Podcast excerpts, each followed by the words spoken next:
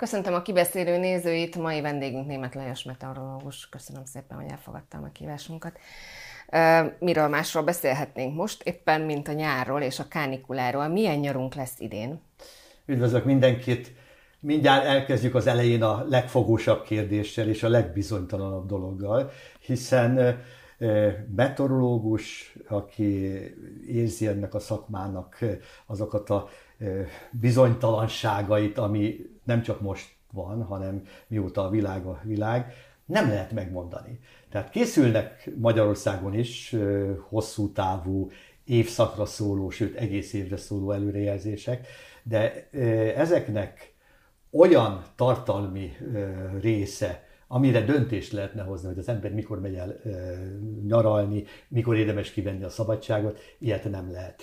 A tendenciát lehet megmondani, hogyha azért a kérdésre válaszoljak, hogy az elmúlt év, néhány évtizedben bizony lassacskán hozzá kell ahhoz szoknunk, hogy egyre forróbbak, egyre szélsőségesebbek az évszakok, különösen nyári időjárásról beszélünk, most természetesen ma az van előttünk, de az, hogy most az idén, 2022-ben július 17-től mondjuk augusztus 2-áig érdemes elmenni szabadságra, nincs az a meteorológus, aki megmondja, vagy felelősséggel megmondja.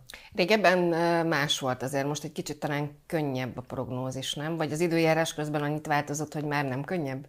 Technikailag könnyebb, de egyébként nem könnyebb. A kérdésnek mind a kettő része igaz, mert régebben is próbálkoztak meteorológusok hosszú távú előrejelzések készítésével is, és hogy most miért könnyebb előrejelzést készíteni, annak egyszerű magyarázata az, hogy nem az én 1975-ben kezdtem ezt a szakmát, az előrejelzés szakmáját, rövid távú előrejelző osztályon, és nyugodtan mondhatom azt, hogy akkor sem voltak hülyébbek a meteorológusok, és okosabbak most a meteorológusok, csak a mostani előrejelző szakembereknek olyan technikai háttere van, amelyik megkönnyíti a jövőbelátást. Most ez a jövőbelátás, ez az egy-két órás veszélyjelzéstől a néhány napos prognózisokig van. Műhold, radar, és harmadik helyre soroltam, de, de a legfontosabb a számítástechnika. Az a rengeteg tudományosan is alátámasztott számítás, amiből az előrejelzések készülnek, manuális aggyal már nem készíthető el, ezért nagyon-nagyon sokat segített a múlt század 90-es évei második felétől, amikor a számítástechnika ugye fényéni sebességgel fejlődött, hogy most már azért a jövőbelátás egy hétre előre biztosabb, tehát az előrejelzés készítése nagyobb beválású prognózisok készülnek, mint mondjuk például 1975-ben. Hogy más nem mondjak, volt régen egy ilyen szatirikus hedélapunk, hogy Ludas Matyi. Nyugodtan mondhatom, mert ma már ilyen nincsen, hogy Ludas Matyi. Nem egyszer kerültek a magyar meteorológusok is a címlapra. Ubarkás üveg, benne létra, és a béka helyett pedig meteorológus, és a főcím alul ez a hétvége prognózisa sem ö, sikerült. Mert sajnos a, az előrejelzésekben, és nem mi akartunk hibázni természetesen, hanem a légkör útjai úgy alakultak, amit nem lehetett látni mondjuk pénteken, hogy esetleg megérkezik, besonfordál egy front ö, szombaton a délutáni órákban, mert hát ott volt az Alpok, ott volt a Kárpátok. Ez az egyik része a dolognak. Meg könnye, tehát könnyebb a meteorológusok helyzet, a technikai háttér miatt, de ugyanúgy nagyon nagy a felelőssége, és, és igazándiból nem nagyon növekszik az az időtartam, amire olyan prognózis készülhetne, ami még döntésekre, érdemi döntésekre alkalmas. Tehát, hogy elmenjek kirándulni, nem menjek el kirándulni, lekasszáltam a lucernát, és nem ázik meg, mert ugyannak meg az kell, hogy napsütés legyen. Nem lehet. És azt mondom én, aki mondom, most már fél évszázada vagyok ebben a szakmában, hogy tudományosan hosszú távú, tehát fél évre, egy évre szóló prognózist, olyan prognózist készíteni, amire döntést hozhat az ember, ilyet nem lehet, de mégiscsak készülnek ilyenek. De nem csak a nyaralók figyelik a, a meteorológiai előrejelzéseket, hanem számos ágazat is próbál igazodni ehhez, ugye? Illetve hát a kommunikáció is felgyorsult, hiszen beszéltünk a beszélgetés előtt arról, hogy, hogy régen azért várták az emberek a, a meteorológus megjelenését, hogy mit mond aznap egyszer, vagy maximum kétszer volt előrejelzés, ma az internet korábban gyakorlatilag percről percre lehet olvasni valamilyen információt az időjárásról. Hogyan alakulnak most ezek a viszonyrendszerek? A meteorológiai előrejelzéseknek mindig is volt haszna, régen a népgazdaság, most a nemzetgazdaság különböző ágazataiban, és ennek volt a meteorológiának az a szépség, hogy nem csak a médiumokban, illetve akkor volt magyar rádió és magyar televízió, amikor ott kíváncsi volt a néző, vagy a rádió hallgató, hogy na, milyen időnk lesz holnap, ezt mondta a rádió, ilyen idő lesz. Ma már ugye el se tudjuk ilyet képzelni, hogy ne nyúljunk oda az okos telefonhoz, és akkor megnyomjuk, és ami érdekel bennünket, az jön elő. De voltak olyan közúti közlekedés, légiforgalom, mezőgazdaság. Ezek mind olyan ágazatok voltak, amelyek ugye nem azt a prognózist használták, mert nem is az érdekelte őket, hogy holnap estig változóan felhős lesz az ég, itt-ott előfordulhat záporzivatar, ezzel semmire nem ment. Nagyon pontos előrejelzést kellett készíteni, ez egy speciális sága volt az előrejelzésnek, a repülésnek, akkor a mezőgazdaságban egy nagyon fontos dolog volt az, hogy, hogy például permetezzek, vagy ne permetezzek, mert permetezek, és egy fél nap múlva, vagy három óra múlva lemossa az eső azt a permetet, akkor egy csomó pénzt kidobtam, de az volt a baj, hogy ezeket a úgynevezett speciális előrejelzéseket, közúti közlekedés, például csak, hogy példát mondjak erre, a munkaszervezés szempontjából régebben, és most nosztalgiázunk egy kicsit, még olyan telek voltak, amikor volt hó is, volt ónos eső, a téli időjárás elég gyakran megnehezítette a közúton közlekedők dolgát. Ma már sokkal ritkábban van, ez ezt tapasztaljuk, de akkor... Ma is megnehezíti, csak kevés, ritkábban van ónos sokkal, eső. Sokkal ritkábban van, és akkor a közúti közlekedés ezeket a speciális meteorológiai előrejelzéseket úgy kérte a meteorológiai szolgálattól, hogy például pénteken a délelőtti órákig meg kellett adni, hogy akkor a hétvégén milyen időjárási helyzet várható. És ezt lehetett tipizálni. Biztos volt az előrejelzésben, hogy érkeznek a hófelhők, az ónos esőt okozó felhők, ezért az ügyeleti rendszerben mindenkit mozgósítottak, hogy, hogy védekezzenek a síkosság ellen. Aztán vannak olyan időjárási helyzetek is téli időszakban, bármikor, amikor biztosan mondható az, hogy nem lesz olyan időjárási helyzet, amik megnehezíteni a közúton közlekedés dolgát. Ekkor csak a legminimálisabb létszámot kellett bent tartani az ügyeleten, a többiek nyugodtan elmehettek haza, és azt tettek, amit, amit éppen szerettek volna a hétvégén. Családdal is lehettek. És vannak az úgynevezett ilyen bizonytalan időjárási helyzetek, hogy nem tudjuk pontosan, hogy, hogy biztosan lesz majd havazás, hófúvás, ónos eső, amelyik megnehezíti a közlekedő dolgát, akkor pedig azt az ügyeleti rendszert szervezték a közutas kollégák, hogy egy ilyen csökkentett létszám volt a munkahelyen, de mindenki elérhető volt, úgy kellett otthon lenni, hogy, hogy bármikor berendelhető vagy, és innentől kezdve rengeteg pénzt lehetett megspórolni. És a meteorológia ma már abban a fázisban van, hogy olyan döntéseket lehet hozni különböző területen, és most maradjunk továbbra is a közlekedésnél. Régebben még nem mondtam a bányászatot, mert ma már ugye nincsen. Nagyon érdekes volt, hogy ők arra kértek riasztásokat, hogyha nagyon erőteljes légnyomás változás van a felszínen és a mélyben is, akkor az a metán koncentrációt ugye feldúsítja, és akkor a diszpécser egy ilyen fokozott szellőztetéssel biztosította, hogy ez a metán koncentrációt a vájatokban ne történjen meg, mert akkor robbanás veszély és egyéb, és az emberi élet, a bányászok életét ugye veszélyeztette volna. Tehát nagyon izgalmas feladata volt a meteorológusoknak, amikor nem csak idézőjelben csak a média számára, vagy a nagy közönség számára fogalmazta meg a prognózisokat, hanem úgynevezett célprognózisok ö, születtek azokra a területekre, amelyek aztán hasznosították, és, és ö, nagyon sokat profitáltak belőle. Nekünk meg tanulságos volt és kihívás, hogy, hogy minél pontosabban meg tudjuk mondani. Nem beszéltem még ugye, és hát mindig is volt veszélyezés a Balatonnál 1934 óta, akkor voltak az első ilyen rakétás ö, riasztások.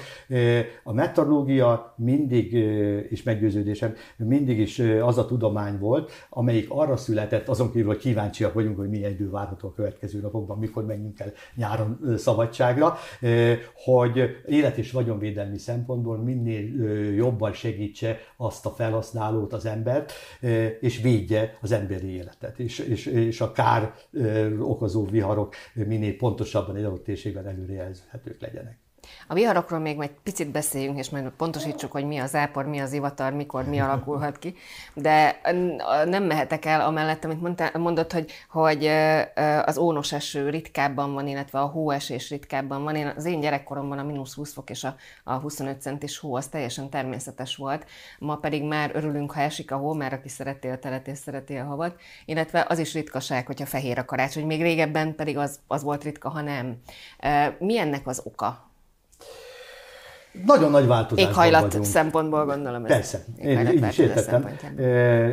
Nagyon nagy változásban vagyunk, és hogy az éghajlatunk ilyen gyorsan változik, az az igazság, hogy én, mint rövidtávú előrejelző, mert engem, én itt kezdtem a munkahelyemet, hogy megmondjam, hogy a hétvégén milyen időjárás lesz, és utána hétfőn a visszacsatolás megmond. Hogy hát ha bizony naps, napsütéses idő volt a prognózisban, és közben eláztak sokan, akkor már hétfőn a verifikációban mondták, hogy de, ne rosszul dolgoztál, de ha visszalapozzuk itt a Kárpát-medence történetében, hogy milyen időjárási viszonyok voltak az elmúlt évszázadokban, szélsőséges időjárási helyzetek mindig is voltak, és én nagyon nem hittem abban, hogy most egy olyan változás van, ami majd ilyet eredményez, amiről beszélek, ez a 70-es, 80-as, még a 90-es évek is, amikor én még ilyen hitetlen Tamásként csak a realitásokban hittem, hogy hát régen is volt szélsőség, ezt éljük meg most is. Viszont az elmúlt évtiz, néhány évtizedben, három-négy évtizedben olyan gyors melegedés indult meg a légkörünkben, és soha nem lakta több mint 7,5 milliárd ember ezt a földet, amelyik hozzájárul ehhez a egyébként szokványos változáshoz, mert mióta Földünk története van, mindig volt éghajlatváltozás. Voltak felmelegedő szakaszok, voltak benne kis jégkosztak, leülő szakaszok, és olyan jól, önjáróan viselkedett ez a Földünk légköre, éghajlata, olyan nagy biztonságot adott az akkor élő embereknek. De most az ipari forradalom óta beindult valami, és az, hogy most 7,5 milliárd ember, és most ne legyen rossz némen, hogy ilyen szélsőségesen fogalmazok, de időnként gyilkolja ezt a földet, gyilkolja a légkörünket, e, és most nagy kérdés az, hogy mekkora ellenálló képessége van a földünk légkörének, hogy ezt ki tudja heverni, de ez a gyors felmelegedés, amit most tapasztalunk, és ezért e, van az, hogy nagyon-nagyon ritka e, már Magyarországon, hogy, hogy legyen igazi téli, havas, hideg időjárás, és tudja, mit sajnálok? Nagyon szegény Vivaldit aki megírta ezt a csodálatos zenét, a négy évszakot, ugye tavasz, nyár, ősz, tél. Itt a 18.-19. században még ez aktuális volt, hogy itt a térségünkben négy, azaz négy évszak van. Hát ha most komponálna, akkor azt mondaná, ne, ne dolgozzak én ilyen sokat, mert sajnos most már lassan két évszakossá válik nagyon sok területen. Itt Igen, összemosódnak a, az évszakok. Nincs átmen, nincs az a két gyönyörű évszakunk úgy meg, mint ahogy régebben volt, mint ahogy nincsenek meg azok az időjárási népi regulák által fogalmazott Sándor József Benedek zsákban hozzák a meleget. Vagy itt most a júniusban lesz ugye a medál napi, 40 napig esik a medál napján. Ezek nem így igazak, de a több száz éves megfigyelése az embereknek, azért, és ami feljegyzésre került, azért az, az abból született, hogy nagyon gyakran igazodott az időjárás ehhez a dologhoz, hogy, hogy március második felében volt egy felmelegedés, májusi eső aranyat ér. Hát mekkora szárazság van most is. Tehát olyan szélsőséges időjárási helyzetek vannak most már, és nem csak nálunk, a, és nem csak Európában, az egész földre ez a jellemző. Régen is voltak, mert ugye beszélgetésünkben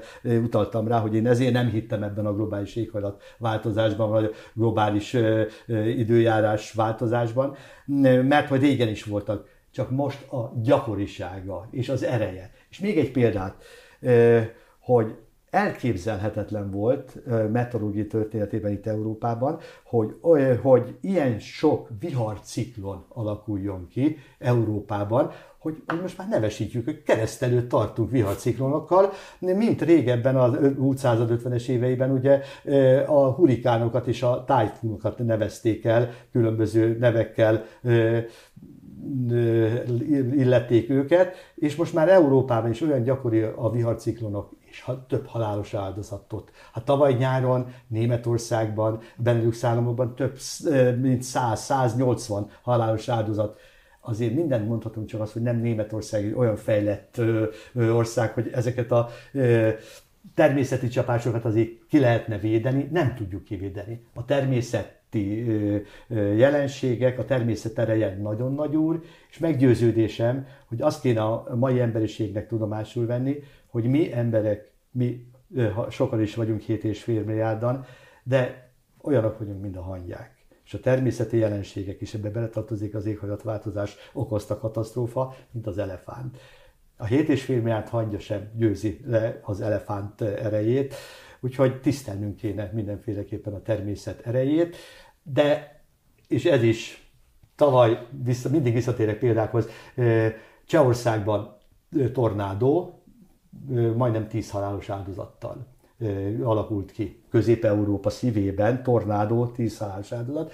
És beszéltem ismerősökkel, akik átélték ezt, félelmetes volt, hármas erősségű, ez annyit jelent, hogy, hogy az ötös fokozat mellett az Egyesült Államokban elég gyakori a hármas erősségű, de Európában, hát ezt meg lehet süvegelni. A tíz halálos áldozat nem azért volt, mert hogy fák vagy cserepek az embereket, olyan sérülést okoztak az embereknek, hogy halálos áldozatuk volt, hanem jött a tornádó töltség. Ugye a tornádót ismerjük, hogy az van, hogy hatalmas energia halmozódik fel kicsi területen, és egy felhő töltsér leér egész a földre, és 200 km vagy a fölötti szél is van. Elővették az okos telefonjukat, és elkezdték fotózni, hogy jé, ott jön a tornádó. És elég számos olyan áldozat, súlyos sérülés emiatt volt, mert nem mentek védett helyre, még időben mehettek volna, hanem mind a cunami annak idején Tájföldön. Tehát, hogy fotózzuk le.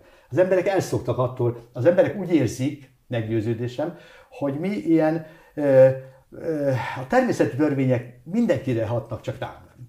És akkor én ott lehetek, és ezért fotózhatom le azt a tornádót, ami mondom, azt hiszem tíz vagy annál több halálos áldozatot okozott. Hát meg néha meglepő szembesülni a valósággal a nagyon sok internetes tartalom és a virtuális valóságok között. Szerintem ez is közrejátszik. Egyfajta következmény nélküliséget élnek az emberek talán ebben. Mi a zivatar, mi a zápor, mi a hurrikán, mi a tornádó, hogyan alakulnak ki ezek, és, és egyáltalán ezek az elnevezések, mondjuk a cunami, az, ezek honnan, honnan jönnek, mi van ennek valamilyen etimológiai eredete, vagy történeti, vagy meteorológia történeti eredete? És amikor azt mondják, hogy zápor zivatar várható, akkor tulajdonképpen mire kell készülni? A többszörös kérdésben ez a legkönnyebb a meteorológus, vagy legalábbis az én számomra. Tudnék, szoktam előadásokat tartani, és rutinból felteszem ezt a kérdést iskolában, könyvtárakban, bárhol, hogy tudják, hogy mi a különbség az zápor és a zivatar között, Tudnék, a prog- nyári, különösen a nyári prognózisokban, mert akkor szoktak ilyen záporszerű csapadék, ilyen hatalmas zivatarfelhők e, e, kialakulni. Ennek is megvan az oka, energia, nagyobb energiája van a, ugye a nyári időszakban, a nap e, feláramlása sokkal erőteljesebb, mint a téli időszakban. Na, és, és hát a sikeres kérdés után a válasz az csak ilyen elszórtan érkezik helyes felszebb a dologba, ugye, mert hogy ezt szoktuk mondani, hogy hidegfront érkezik, és többfelé várható zápor, zivatar. Ez, majdnem összekötő, összekötjük ezt a prognózisokba, ezt a két jelenséget. Ennek csak látvány különbség van a kettő között. Mind a kettő ilyen hatalmas zivatar felhőkhöz kapcsolódik, és zivatarról akkor beszélünk, hogyha elektromos kisülés is van a felhő föld vagy a felhő között, tehát villámlik és dörög.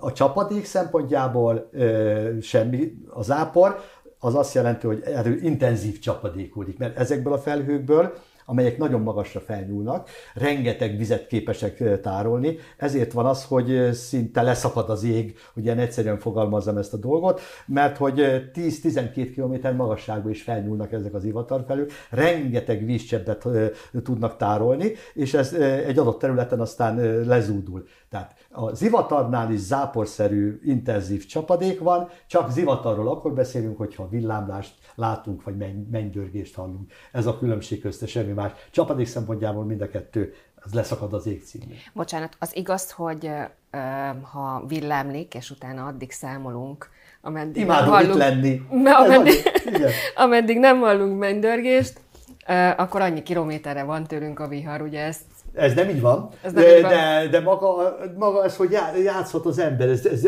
győzelem, végre egy győzelem. Tehát az igazság az, hogy gyerekkoromban nagyon sokat játszottunk ö, ilyet, tehát ö, a jelenség a következő. Abban a pillanatban, amikor megvan az elektromos kisülés, az, az hatalmas dörreljen jár. Tehát ott a felhőn belül, ö, ott de nincs időbeli különbség a maga a fényjelenség és a hangjelenség között. Igen ám. És akkor most jön a kér- kérdésére, és, és, és nagyon imádok erre válaszolni, mert ez is a kedvenc témám, mert sokat lehet játszani. És persze mindig- félek a, villámlástól, de számolni szoktam. igen, nagyon jó. Na most a fénysebesség, azt tanultuk a fizikából, az 300 ezer kilométer másodpercenként. Tehát a fényt lényegében, tehát amikor a villámlás megvolt, abban a pillanatban én látom is a szememmel, bármilyen messze volt, mert ugye 300 ezer kilométer, az, az nagyon nagy, per másodperc, az nagyon nagy sebesség. Igen ám, de a hangsebesség az viszont csak 330 méter másodpercenként. Tehát másodperc alatt a hang az 330 méter, ez közelítő értékek. Tehát eh, ennyire mondjuk 330 métert tesz meg a hang másodpercenként. Tehát, hogyha ön ö, most 330 méterre lenne, akkor és én nagyot kiabálnék, egy másodperc tenne, még az én hangom odaérne. Na most, amikor megvolt a villámlás, ugyanabban a pillanatban dö- dörög is, de én csak a fényt látom. És elkezdek számolni, hogy egy, kettő, három, négy, öt, akkor, brrr, akkor hallom a dörgést mondjuk ötnél, akkor ez 5 másodperc alatt ért ide hozzám a hang, annak a villámlásnak és az elektromos kisülésnek a hangja, ami ott abban a pillanatban történik a felhőben.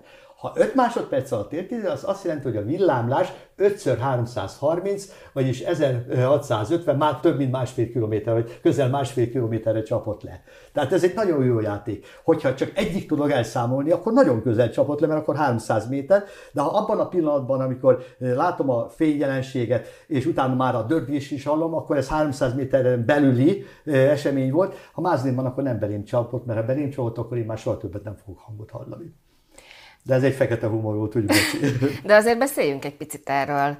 Ugye tulajdonképpen itt ez egy elektromos áramütés, a villámcsapás lényegében. Uh, Mind múlik az, hogy a, az emberbe, a fába, a házba van-e ennek valami uh, légköri oka? Ön, önálló életet élnek a villámok, mert ugye itt az a lényeg, hogy a, hogy a pozitív és a negatív töltések között mekkora feszültségkülönbség alakul ki. És én azt tanultam oskolában, és azért ez a, ez a fényjelenség, különösen a gömbvillám, mint olyan, mert arról is beszélhetnénk, csak nem nagyon szeretem, mert, mert az aztán még inkább önálló életet élő dolog, hogyha valahol az embert szabadban éri egy ilyen zivataros jelenség, akkor legjobb, tényleg ez a legjobb, hogyha nem mint egy ilyen kiálló, egyedülálló fa, mert azt, azt jobban szereti a villám. Tehát, hogy csúcskisülésnél az, az jobban megtalálja a villám, ugyanígy az embert is, hogy régen volt ez, hogy ö, kaszáló emberek próbáltak menekülni a vihar elől, akkor ez a fél, kézikasza, most, tehát nem kombány, kézikaszáról beszélünk, vagy a, a sport, van ilyen statisztikám, hogy a, és nem én csináltam a statisztikát, hanem olvastam, hogy a legtöbb sport villámcsapásos baleset az a golfozóknál. Mert ugye a golfozóknak ez a fém ö, rúdja, és ezt, ezt a fémes csúcs ö, tárgyat, ezt, ezt nagyon szeretik világok. Mit kell ilyenkor tenni az embernek? Hát ha nem figyelte az előrejelzést, és elkapja őt a kirándulásnál egy ilyen, Hát igazándiból az erdőben, hogy pont azt a területet válassza a villámkor, ez egy nagyon szemét villám. Tehát ezt, ezt a villámot mi nem szeretjük. Tehát ilyen ne, ott, ott legjobb, hogy az ember addig még a villámlás ilyen közel van, tehát hogy egy, egyik se tud elszámolni, addig lefekszik a földre, egy, vagy egy olyan egy sziklát, mélyedés, barlangot keres, vagy ilyen. Tehát lehet ez ellen védekezni. Szerencsére elég ritka a villámkisüléssel járó sérülés, de az elmúlt években is volt a Balatonon és a Balaton északi partján, hogy egy, hogy egy ott lévő és árnyékot adó fa alá húzódtak. Tehát fa, különösen egyedülálló fa alá nem szabad menni. Ez egy veszélyes dolog, életveszélyes, így is mondhatnám. Nagyon kevés olyan ember van, aki ezt túléli, de voltak ilyenek, ilyet is olvastam. Egyet tudok, hogy én nagyon félek ettől a dologtól, de ha autóba vagyok és így kap el, akkor nyugodtan lehetek, mert ez úgynevezett feredély kalicka. Ez annyit jelent, hogy ez mint, mint, mint le lennék árnyékolva. Tehát ez a Feredély nevű fizikus találta azt ki, hogy bármilyen erős áramot vezetett be ebbe a kalickába, a bent lévő ember ott virgonzkodott semmit. Ugyanígy, ugyanígy viselkedik az autó is, nem lengedve az ablakot, meg különben is ugye beszéltünk róla, hogy a villámlás, zivatar az elég erős felőszakadásszerű csapadéka is jár, rosszak akkor a látási viszonyok. Nagyobb veszélyt jelent, hogy álljunk ki félre inkább, hogyha ilyen zivatarba belekerülünk az, hogy eh, rossz látási viszonyok mellett nem látom az előttem lévőt, ezért érdemes megállni, mert egyébként a villám, ha bele is csapna az autómba, nekem semmi bajom nincs, ugyanígy van a repülővel is. A Balaton említette, arról azért mindenképp beszéljünk még, ugye nagyon sokszor felmerül a, a vízkészletek problémája, a kiszáradás, ez a Balaton esetében is, a tavaink, folyóink esetében is. Elképzelhető-e sok év, tized, évszázad alatt adott esetben az, hogy, hogy valóban kiszáradnak ezek a területek, és pálmafák között sétálunk majd? Tudja, mi az érdekes? Hogy már volt ilyen. Volt ilyen. A római korban is láttam olyan útmaradványt, amikor alacsony volt a Balaton víz ott Tihany környékén, hogy ott nem volt víz. Mi megszoktuk, hogy van, és egy emberöltő, de még több emberöltő is nagyon pici ahhoz, hogy, hogy itt a, a elmúlt korok éghajlati viszonyai milyen következményekkel járnak. Hát volt, hogy kiszáradt már a Velencei tó az 1700-as években, nem is egyszer, 1700-as években a fehérvári dragonyosok, tehát ez a nehéz lovasság, a kiszáradt Velencei tóban gyakorlatozott, mert egy csepp nem volt benne nagyon-nagyon kár lenne érte, és nem holnap lesz termés. Ez, ez nem olyan, mint volt az a film, az az amerikai film, ez a holnap utánnak hívták azt a filmet, hogy így rezgett az amerikai zászló egy pillanat, és egy másodperc hogy megfagyott. Tehát ez, ez nem így történik ez a dolog. Lehet ilyen, de pánikra szerintem semmi ok nincs. 2002-ben akkor én már aktív meteorológus voltam, mert nem is korán, akkor volt az, hogy, hogy a déli parton több száz métert be kellett gyalogolni, hogy vizet lásson az ember, de én bízom abban, mert én alapvetően egy optimista típusú meteorológus vagyok, hogy a természetnek még mindig nagyobb az ereje, mint a 7,5 milliárd, vagy 8 vagy 9 milliárd ember, amennyi kárt tesz benne. Tehát ez az önfenntartó erő, ez normalizálja a helyzetet. Most, most azért Bajban nem vagyunk, de, de egy rendkívül száraz téli, tavaszi időszak lesz mögöttünk, és nagyon nagy a csapadék hiány. A földeken is, és, és a Balaton vizét is mínusz 15-20 cm-rel, tehát az ideálishoz képest ennyivel kezdjük. És ha rájön majd egy hosszú, forró nyár, amikor naponta fél centiméternyi víz párolog el a felszínről, több mint fél centi, forró 30 fok körül hőmérsékletnél, akkor bizony elég alacsony lesz. Tehát a, a, az ideálisnál alacsonyabb lesz a víz, de e, elképzelhető és nagy valószínűséggel így van, csak mondtam, hogy én sem nyárra, sem évekre előre előrejelzést nem készítek, mert én nem vagyok éghajlatkutató. Én azt szeretem, hogy holnap-holnap után mi lesz, mert az, ha nem is biztos, de ellenőrizhető hogy még mindig regenerálódik, tehát nem kell attól tartunk, hogy valamikor is kiszáradni, és mondjuk volt egy ilyen, hát azt csúnya dolog, hogy ezt mondom, de eszement ötletnek tartottam 2002-ben, amikor jöttek ilyen indítványok, hogy a, hogy a rába vizét vezessük be. Ugye az alatáplája ősidők óta, a rába vizét ezzel pótoljuk, a rába vizével pótoljuk a nagyon alacsony Balaton. Igen ám, csak egy az, hogy a víz minőségben milyen a rábáé, nem tudom, hogy milyen összetételű biológiailag, és milyen a Balatoné, nem biztos, lehet, hogy idegen lenne a, a rába vize, de nem is, szóval a meteorológusnak nem is ez a lényeg, hanem az, hogy ha a bala, ilyen asszály és szárazság van itt Közép-Európa térségben, hogy kiszáradóban vagy alacsony vízszintű a, a Balaton, hát akkor a Rábában sem van, vagy, vagy ott, ott sincs olyan sok víz, hogy azt még le lehetne egy kicsikét ide vezetni a Balatonhoz.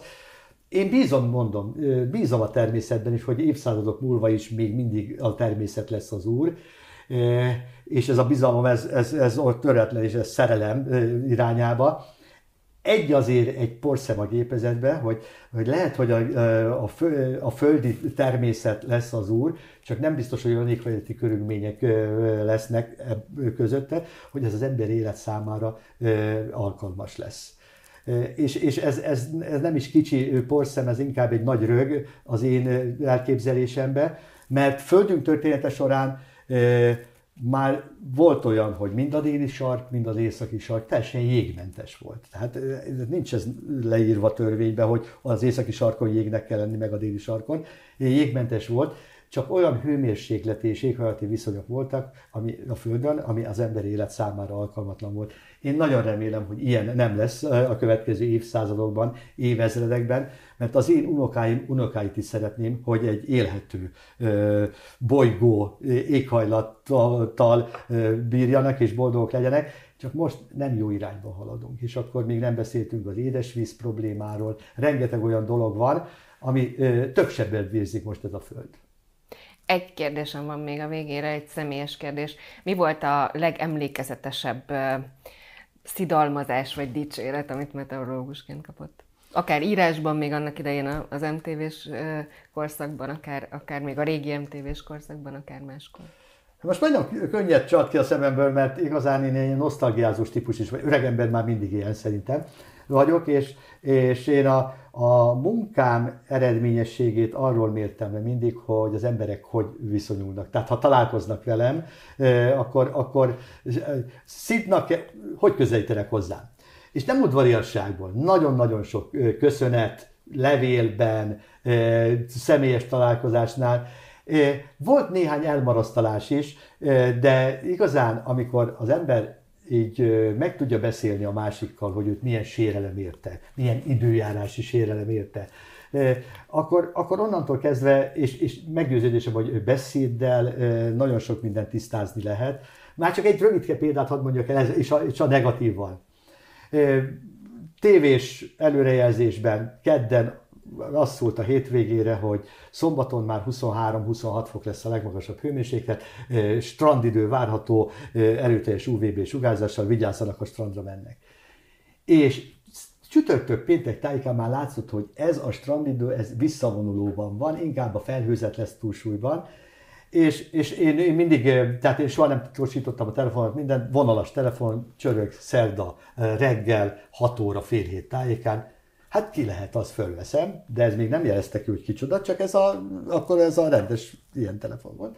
Német úr, hogy elrontotta az én hétvégémet, három gyermekem egész héten a fülemet rágta, hogy ugye strandidő, mert hallották az előrejelzést, és akkor most pedig már ugye közel sincs strandidő, hogy menjünk, és akarnak menni, azt mondani, hogy lehet ez? És egy fél órás beszélgetéssel olyan kvázi barátságban váltunk el egymással, és a gyerekeknek meg megígértem, és így az ígéret szép szó, meg is tartottuk, hogy igazándiból egy olyan helyzetben, amikor aztán biztos tuti, hogy ilyen, az apukájuk elvitte őket, és nagyon jól érezték magukat, és nosztalgikusan emlékeztek vissza magára a sztorira, de nagyon úgy kezdődött, amit én most nem szeretnék elmondani, ez a telefon, és szinte barátsággal végződött. Milyen nyarat kíván nekünk? Mindenki olyat, amilyet szeretne, és én dolgozom azon, remélhetőleg ezért majd egyszer majd poszthomus Nobel-díjat is fogok kapni, hogy a nappali órákban a strandolóknak napsütés, fürdés a Balatonban, Velencei tóban, tehát igazi strandidő, aztán jönnek az esti éjszakai órák, amikor a növényeknek az áztató, frissítő eső, tehát nappal, napsütésben, strandidő, az éjszakai órákban pedig a hűsítő záporok megjelenjenek még sokat kell rajta dolgozni, mert ez csak vágyálom. Nagyon szépen köszönöm, hogy itt volt egy élmény volt beszélgetni. Nézőinknek köszönöm szépen a figyelmet, viszontlátás!